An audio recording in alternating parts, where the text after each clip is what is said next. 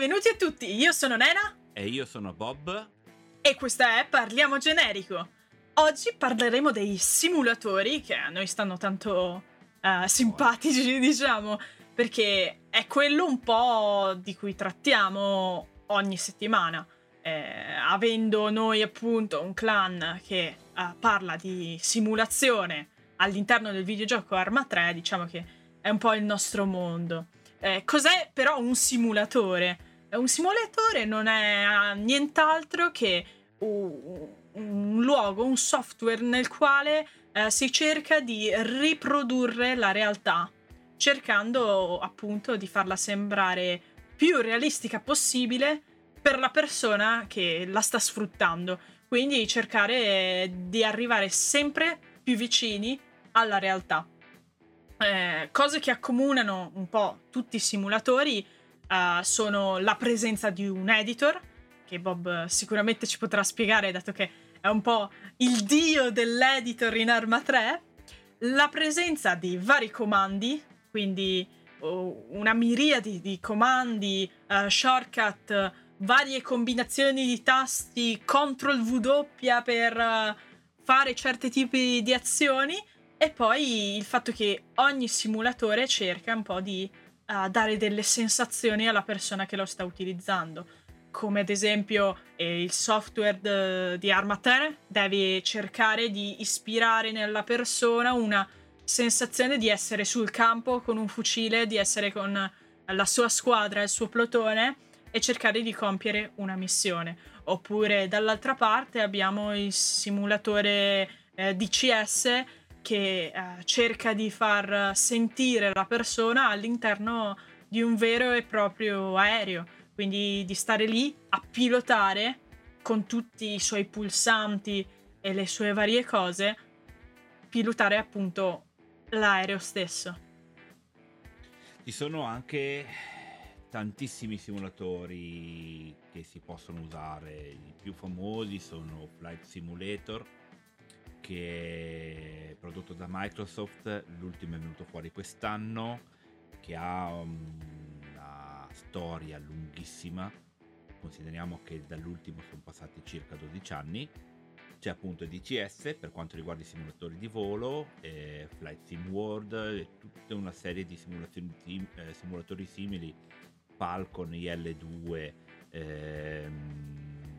BM2, mi sembra BM qualcosa, adesso non mi ricordo perché sono veramente tantissimi.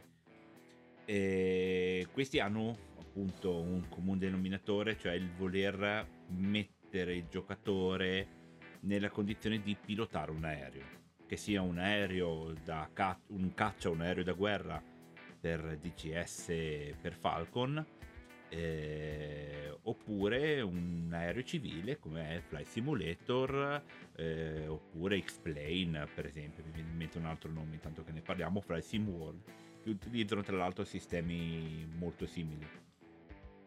Altri simulatori importanti, vabbè, Arma 3 per eccellenza, certamente, come simulatore di guerra, quindi un simulatore combinated arm, quindi va a toccare tutti gli aspetti che sono la simulazione militare, dal movimento su ruotato agli elicotteri, gli aerei, ma soprattutto principalmente fanteria. E poi ci sono i simulatori di corse, di guida, i giochi di guida sono veramente di ogni tipo, dai rally alla Formula 1, ma quelli che si concentrano sulla simulazione principale sono due, rFactor e Assetto Corsa, la versione competizione. Non che l'altra versione non sia così simulata, ma la versione competizione porta all'eccellenza appunto la simulazione. Però il bello qual è? Che i simulatori non sono solo civili, ma sono anche simulatori che sono in utilizzo. Ad esempio nel settore militare abbiamo il VBS, ossia il Virtual Battle Space, utilizzato dall'esercito, esatto, che va un po' Arma. È Arma praticamente, è infatti Arma è la derivazione di questo appunto simulatore utilizzato nell'esercito. Però appunto i simulatori sono anche per uso professionale. Pensiamo a un Flight Simulator che viene utilizzato da molte compagnie aeree per addestrare, fare ore di volo e soprattutto ricreare situazioni particolari che si spera che non accadano mai nella realtà su un volo di linea. Utilizzano Flight Simulator con determinati plugin e modifiche per addestrare i piloti. Del mondo racing c'è un mondo enorme che noi abbiamo scoperto grazie a Ivan Giubertoni, co-titolare di Autron, che è qui con noi.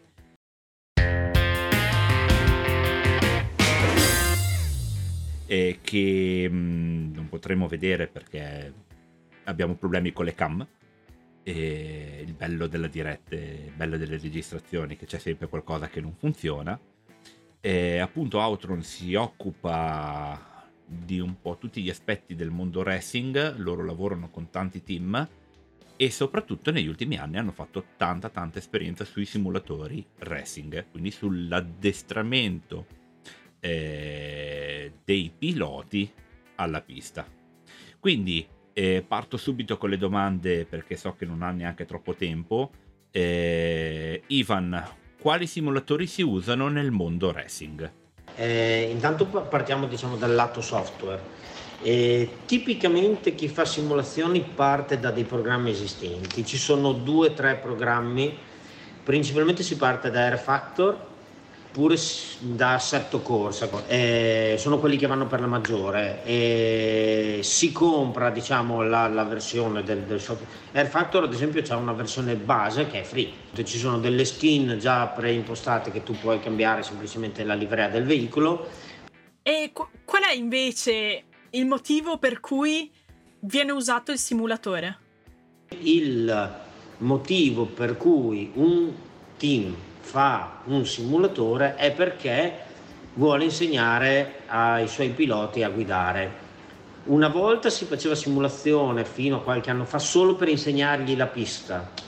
Adesso si fa simulazione per allenarli, per insegnargli a guidare, per tenerli in forma, perché non ci sono più test, perché il problema grosso è quello lì. Quindi il mercato della simulazione anche nel racing è diventato un business. E cosa succede? Succede che però i team mediamente strutturati, ma non sto parlando di Formula 1 dove poi arriveremo ma esplodono i budget, sto parlando di team di Formula 3, di Formula 4 europea, di Formula 3 Winter Series, Asia Series, insomma team anche ci sono che fanno il campionato Le Mans con le GTE, con le GT3, GT4, si costruiscono in casa dei simulatori partendo da questi 2 software. Ok. Quindi se si vogliono delle modifiche o appunto delle mod, come si fa? Semplicemente contattano il produttore del software e gli chiedono: io ho bisogno di queste modifiche, e pagano quelle 4 modifiche in croce che gli servono, che spesso sono appunto la disposizione del cockpit. Perché? Perché se io guido una Ferrari 488 GT3 nella Le Mans Series, quando mi siedo nel simulatore, ovvio, se parto da Assetto Corsa c'è già la mod della 488 GT3, è semplice, ma se parto da rFactor che è fatto per le monoposto non c'è, quindi gli chiedo una modifica e gliela fanno. Quindi diciamo che il software a seconda dei casi può essere a spesa 0 o a spesa X, che può andare da alcune centinaia di euro se tu vuoi solo la tua livrea, e ad alcune migliaia di euro, ma siamo sempre a prezzi intorno ai 5.000-6.000 euro, 10.000 se chiedi proprio che ti facciano le cose col pennello, per modificare insomma le cose un po' più importanti.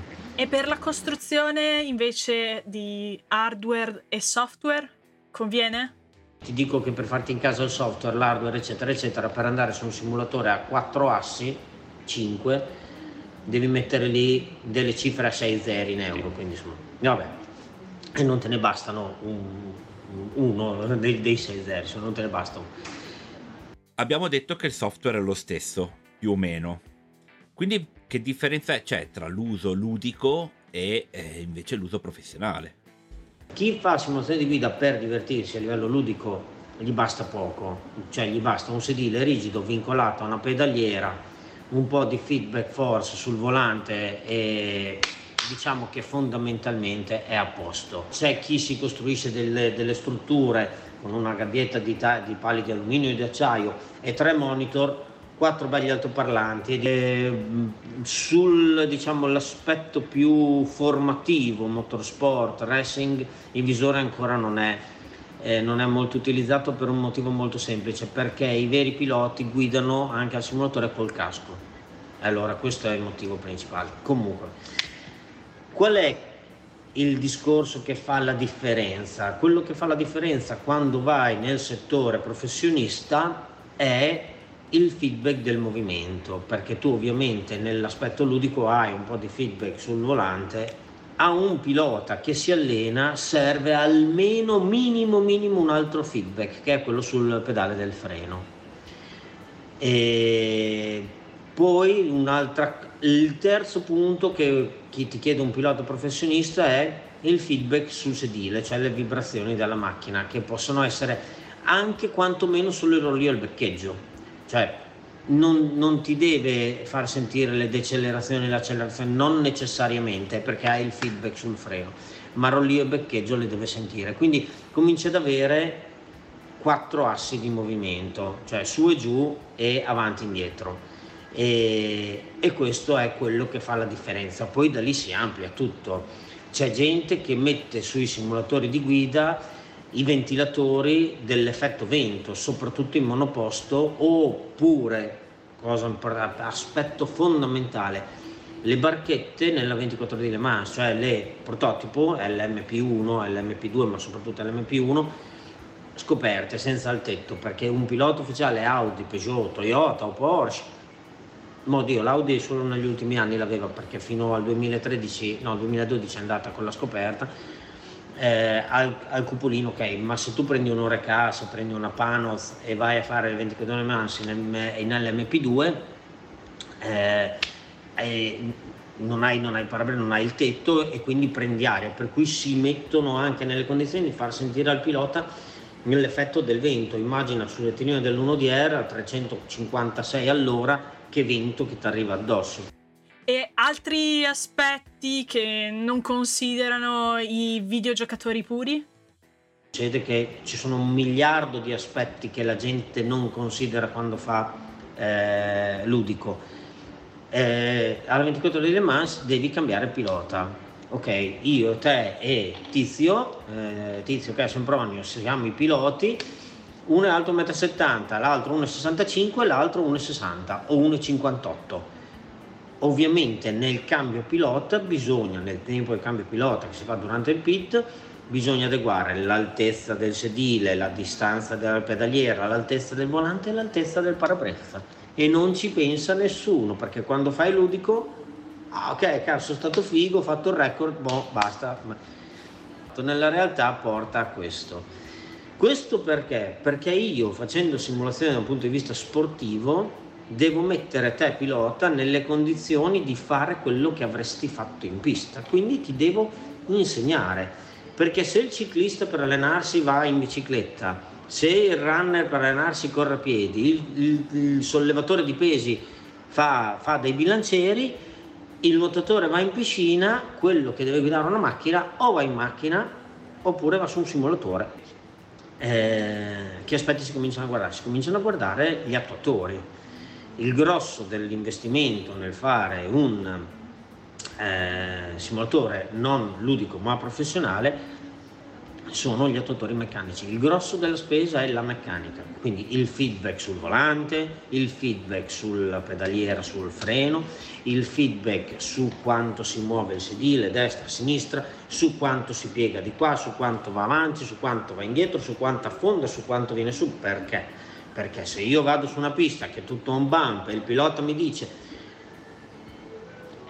altro aspetto di cui non si tiene quasi mai in considerazione, il pilota ha una sensibilità diversa dal giocatore e sente le regolazioni che l'ingegnere di pista gli fa, Ci sono dei simulatori rFactor, Assetto Corsa, sono molto ben fatti da questo punto di vista, che possono per davvero influire sulle prestazioni della macchina cambiando l'assetto. Quindi anche la velocità con cui questo attuatore ti fa tornare su, quindi io agisco sugli ammortizzatori, sulla durezza delle molle, sulle lunghezze delle molle, sul precarico e sulla regolazione dell'estensione, il pilota lo deve poter sentire. Tutto questo è una continua ricerca. Questo cosa vuol dire? Vuol dire che si lavora su dei plugin a livello software, vuol dire che si lavora su delle modifiche a livello dei motorini elettrici e degli attuatori, vuol dire che si lavora sulla ricerca a livello delle molle degli attuatori, di come è fatto l'attuatore, perché si è cominciato usando dei pistoncini, probabilmente sono rimasti quelli più importanti, sono rimasti tutti ad aria perché sono un po' più economici, ma quelli seri sono ad olio perché comunque sono più forti, sono più duraturi, quindi diciamo che lo studio viene fatto in quel caso. Perché? Perché come ti dico, un pilota sente quanto la macchina si appoggia, quanto veloce è andare giù, quanto veloce è andare a cercare il punto di corda e quanto è veloce a tornare su e raddrizzare. Tutte queste cose le mette insieme, il pilota sente quanto la macchina impunta quando frena, sente quanto la macchina alza il muso quando accelera, cioè il beccheggio un pilota lo sente, non c'è... Quindi l'ingegnere che lo segue al simulatore deve lavorare per accompagnarlo a costruire, diciamo, un sistema più reale possibile. Ok, quindi come ci hai spiegato prima della puntata al volo, è molto interessante il discorso sui sistemi un po' particolari che può andare a chiedere un pilota, per esempio i feedback sulla frenata o sulla sterzata. Come detto, appunto, il giocatore, una volta che ha un po' un feedback sul volante, tendenzialmente è contento, mentre mi spiegavi che molti piloti richiedono un feedback sul freno. Perché appunto mi dicevi che le auto da corsa sono quasi tutte dotate di freni al carbonio, e quindi la differenza è che tu mi facevi appunto l'esempio, arrivi a 280 all'ora in fondo al rettilineo, sai che hai la curva a 300 metri, il tuo punto di staccata è a 150, dai un gran pestone sul freno e quando arrivano in temperatura tra gli 800 e i 1000 gradi hai questo effetto di vibrazione sul freno dovuto all'ebollizione dell'olio, e soprattutto ti chiedono il feedback sulla sterzata insieme a questa cosa, quindi da appunto il volante molto alleggerito al volante che nel momento che ti inserisci in curva diventa pesante come un armadio e ti fa capire se stai arrivando troppo veloce, troppo lento, se la macchina si sta comportando nel modo che appunto vogliono loro, cioè cercano loro, sentono loro piloti. Ma quindi la ricerca è in tutte queste routine? Tutta la ricerca che c'è è nelle routine di calcolo, che per fortuna poi fa il computer, non è che le fa la mente del pilota, ma le fa il computer che ha una capacità di calcolo inarrivabile. Per fortuna c'è quello che fa tutte queste operazioni, quindi il grosso dello studio è in tutte le routine, in tutti i plugin che gestiscono tutte queste cose, che ovviamente devono essere sincronizzate tutte una per una. Questo è il grosso della spesa, il grosso dell'impegno, il grosso del tempo. Poi c'è la sovrastruttura meccanica per mettere tutto in bella. Poi loro che lavorano di immagine cercano di fare le cose fatte come si deve. Tant'è vero che i simulatori più usati da un punto di vista professionistico hanno, professionistico senza arrivare ripeto alla Formula 1, hanno un denominatore comune, che è l'utilizzo di una scocca, di una macchina incidentata, per dire. Una macchina che il costruttore ti dice hai preso una botta, io non posso più garantirtela come macchina sicura per usarla in pista. La scocca tu considera che è la cellula, quindi te la prendi, la metti lì, la fissi. Andando avanti cosa si chiede? Sempre di più, proprio perché all'inizio si comincia con i prodotti che ci sono in commercio e non si parte con Trasmaster e Logitech, ma si lavora con roba della Fanatec, sono con roba di un certo livello. e poi si comincia a mettere in vettura quello che hai, cioè sulla vettura simulazione, quello che hai sulla vettura seria, di serie. Quindi hai il volante che non è più il volante Fanatec, ma sarà il volante della GP2 ufficiale, quindi il volante dell'XP che costa 5.500 euro, lo stesso che il pilota poi userà nei Gran Premi, te lo mette in macchina. La Ferrari ha i volanti da gara e i volanti da simulatore per tutte le macchine. La pedaliera diventa quella che c'è nella macchina, quindi poi cambiando la macchina l'anno dopo dovrai poter cambiare la pedaliera, quindi anche quello che tu fai è tutto, diciamo, collegato al fatto che devi poter intervenire conservando tutte le regolazioni che ci sono sulla macchina, cioè pedaliera avanti, pedaliera indietro, pedaliera più in alto, pedaliera più in basso, precarico del freno, precarico della farfalla, altro discorso, perché dopo lì non c'è il motore, ma i motori hanno la mappa della farfalla. Cioè cosa vuol dire? Vuol dire che te hai un pedale che comanda una farfalla, ma adesso con i drive by wire, con i motorini eccetera eccetera, si poteva fare anche prima, ma non c'era il motorino, era il motore che tagliava. In particolari condizioni tu puoi fare una mappa dell'acceleratore, cioè tu puoi dire ok, io voglio che quando metto giù al 50% di farfalla mi arrivi comunque, per dire, il 30% della potenza, perché io sono un pilota che a centro curva telegrafa molto e quindi non voglio che quando do il pelo a 50% di farfalla mi arrivi il 50% di potenza sul motore, a meno che non sia su una curva veloce, magari la velocità è superiore ai 180, allora tu ti puoi fare tutte queste mappe. Quindi gioco forza, io devo poter avere questa possibilità di interagire e di regolare anche il pedale. E questo, diciamo, è a grandi linee. Ma quindi per creare un buon simulatore professionale si utilizzano i dati reali estratti dalle telemetrie e si confrontano, in poche parole.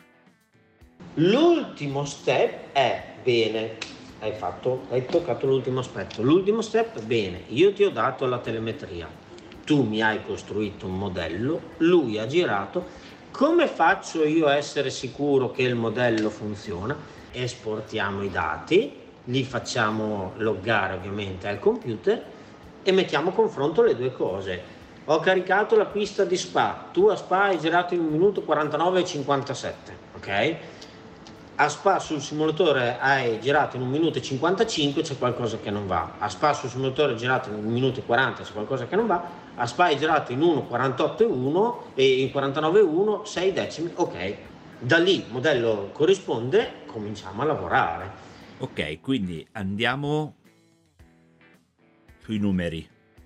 Qual è l'investimento iniziale che un team che vuole entrare nel mondo delle corse deve fare sul simulatore ad oggi per avere un buon simulatore? Posso dire che se, diciamo, io e te fondiamo un team di Formula 3 internazionale, FIA Formula 3 in pratica, e, diciamo, abbiamo trovato il budget, dobbiamo fare 3 macchine, prendiamo 3 piloti giovani e partiamo con, ti dico la verità, con 50.000 euro tu ti fai un signor simulatore, che ovviamente non sarà la replica fedele della macchina, forse anche 40.000, però diciamo 50, perché così in 50 ci viene anche ricavare nel capannone una stanza dedicata. E con 50.000 euro ti fai un signor simulatore. È vero che sono cifre particolarmente significative, però conta che nel bilancio di un team di FIA Formula 3, dove un sedile costa 700.000 euro all'anno, un sedile per, ovviamente, per puntare a fare bella figura, perché se punti a fare presenza con 500.000 te la cavi, però per puntare a fare bella figura costa 700-750.000 euro all'anno. Quindi in un team che per fare 3 macchine deve avere, nella migliore delle ipotesi, e far fatica, ma vuol dire far fatica, cioè non ballarci dentro, 1,5 milioni da una parte, 50.000 euro nel mare, tu capisci, una doccia al mare. Da lì si va su. Bene, quindi ringraziamo Ivan, un discorso molto interessante, ci sarebbe da parlare per ore, ma cerchiamo di rimanere in tempi un po' più umani. E... speriamo di riaverti con noi magari quando il tempo sarà anche un po' più libero, dato che sappiamo che hai comunque molti impegni. E vi ringraziamo tutti per la visione e vi salutiamo alla prossima puntata. Ciao! Ciao!